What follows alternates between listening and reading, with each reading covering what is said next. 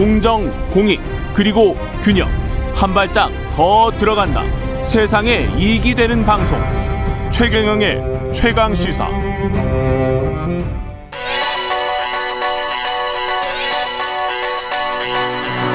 최강 시사. 송현서의 눈. 네, 송현서의 눈 서울신문 송현서 기자 나와 있습니다. 안녕하십니까? 네, 안녕하세요.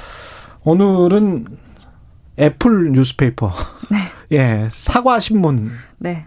과 관련된 내용이군요. 예. 네, 슬픈 내용이죠. 예. 네, 1989년에 창간한 빈과일보가 예. 26년 만에 역사를 마감했습니다. 음. 2003년에 홍콩 정부가 이 범죄인 송환법 입법 추진할 때 이 법에 반대하는 시민들과 함께 행동을 했고요. 예. 2014년에 우산혁명 때도 창간인인 지미라이가 적극 참여했고 직접 음. 시위를 이끌기도 했죠. 2019년에는. 예. 근데 지난해 홍콩 보안법 발효된 이후에 중국 당국이나 홍콩 지도가 굉장히 적극적인 탄압을 시작을 했어요. 어떻게 한 거예요? 자산을 동결하고요, 일단은. 그러니까 신문을 신문사의 자산을 동결해 버렸어요. 그렇죠. 신문사를 판, 신문을 판매하면 그 대금이 신문사로 돌아와야 되는데 예. 대금을 돌아오게 할 계좌를 막아버린 겁니다. 어, 그러니까 그거를 주고 싶은 그 사람들도 이 여기다가 빨리 빈가일보에 우리는 빨리 돈 반납하고 싶어 대금 주고 싶은데 예. 그게 바- 막혀버리니까 대금을 직원들 못 월급을 거예요. 못 주게 되네. 그렇죠. 그러면. 그래서 자산이 동결이 되는 거고 예. 그리고 지미라이의 재산도 다 이제 압수돼가지고 창업주에 그렇죠. 창업주에 그런 것도 다 이제 막아버리고요. 그리고 지미라이를 포함한 회사 간부들도 다 줄줄이 체포가 됐습니다. 이유가 뭐예요? 이게 이제 빈가일보의 영향력을 중국 당국이 굉장히 우려한 부분들이 있었던 거죠. 그러니까 이 예. 영향력이라는 게 어느 정도였냐면 2003년에 이 범죄인 송환법 입법 관련해서 반대 하는 기사를 실었더니 이 기사를 보고 나오는 시민들만 50만 명이 넘었다고 해요. 아. 네, 그 정도라 보니까 중국 본토에서는 지미라이도 음. 빈과일보도 정말 반역자다. 그리고 뭐 이 폭동의 주동자다. 이렇게 비난을 해 왔던 겁니다. 중국 정부에 대한 반역자들이다. 그렇죠. 그렇다 보니까 이제 이 자금도 막히고 자꾸 음. 직원들이 체포가 되고 직원들 월급도 못 받고 이런 상황이 되다 보니까 결국은 자진 폐간 선언을 하게 된 거고요. 이 눈엣 가시로 보던 중국 입장에서는 우리 뜻에 반대하면 이렇게 되는 거야 라는 거를 사실 굉장히 세게 보여준 사례가 돼버렸죠. 근데 이게 중국이 독재 국가라는 거를 오히려 네. 보여주는 사례네요. 맞습니다. 네. 예. 그리고 중국 입장에서는 예. 이거를 국제사회의 비난을 받는 것보다 우리가 이걸 통제하는 게 훨씬 더 중요한 일이다라고 음. 판단하고 있다는 거 보여주는 사례이기도 하고요. 아니 영국을 비롯해서 유럽 연합은 굉장히 반발할 것 같습니다. 이 맞습니다. 예. 반발하고 있습니다. 예. 지금 뭐 유럽 연합도 마찬가지고 뭐 지금 중국과 사이가 안 좋은 대만도 그렇고요. 미국 국무부까지 지금 이런 부분들에 대해서 굉장히 정말 이 중국 국가보안법 자체가 이렇게 표현과 언론의 자유를 막고 있다라고 비난을 하고 있는데요. 음. 사실 중국 반응은 한결 같아요. 예. 내로남불이 아 이건 이거는 내정 간섭하지 말라. 내정 간섭하지 말라. 네, 내정 간섭하지 말라. 그리고 홍콩 경찰이 지금 계속 압수수색하면서 지메라를 체포하고 이 음. 빈과일보 자체를 이렇게 문 닫게 만든 것 자체는 국가 안보에 위협이 된다고 해서 그런 거지 이게 뭐 불법적이거나 누군가의 압박 때문에 그런 게 아니다라고 음. 이야기를 하고 있죠. 아, 중국이 대만에 하기사 백신 주고 뭐 대만 걱정하고 뭐 이러는 거 있잖아요. 네. 미국이. 네. 이런 것도 내정 간섭이라고 하더라고요. 맞아요. 예. 네. 보- 본인들 땅이기 때문에 네, 예? 본인들 내정이니까 니들은 맞습니다. 신경 쓰지 마. 뭐 홍콩, 이런 식이더만요. 그렇죠. 홍콩 보안법 관련해서도 엄청 세게 붙었었는데 미국과 중국이 예. 그때도 중국의 반응은 한결 같았어요. 내정 예. 간섭하지 마. 이건 우리 일이야.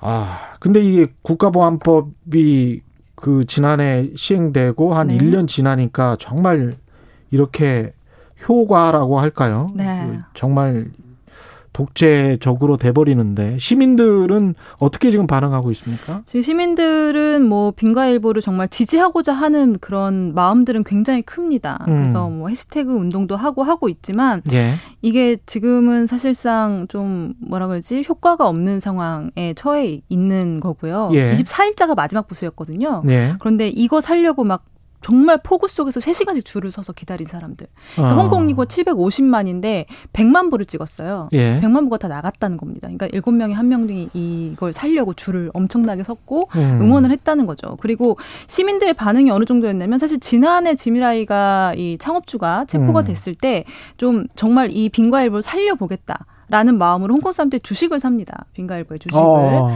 근데 그게 하루 만에 1000%가 올랐어요. 와. 다들 사 가지고.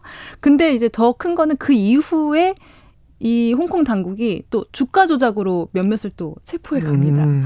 네, 이럴 정도로 어쨌든 시민들은 굉장히 지키고자 하는 마음이 컸어요. 그런데 안 됐고 직원들은 굉장히 눈물을 흘리면서 이제 이런 지지자들의 마음에 응답을 했는데 이 신문 이제 마지막 신문 일면을 이제 찾아보시면 보시겠지만 제목이 이래요. 홍콩인과 빗속에서 작별을 고하다. 음. 라는 제목의 사진입니다. 홍콩 사람들이 와서 이제 그 빗속에서 이렇게 사, 살려고 기다리는 모습을 담은 사진인데 예. 정말 뭉클하더라고요. 근데 뭉클은 한데 지금 저 천안문 민주화 운동 관련된 기념 집회도 홍콩이 막혔죠. 제대로 못 열고 있는 상황이잖아요. 네 네.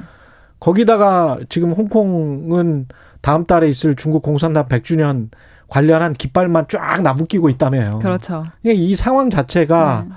사실상 독재 공산당 독재로 들어가는 그런 가슴은 뭉클하지만 네.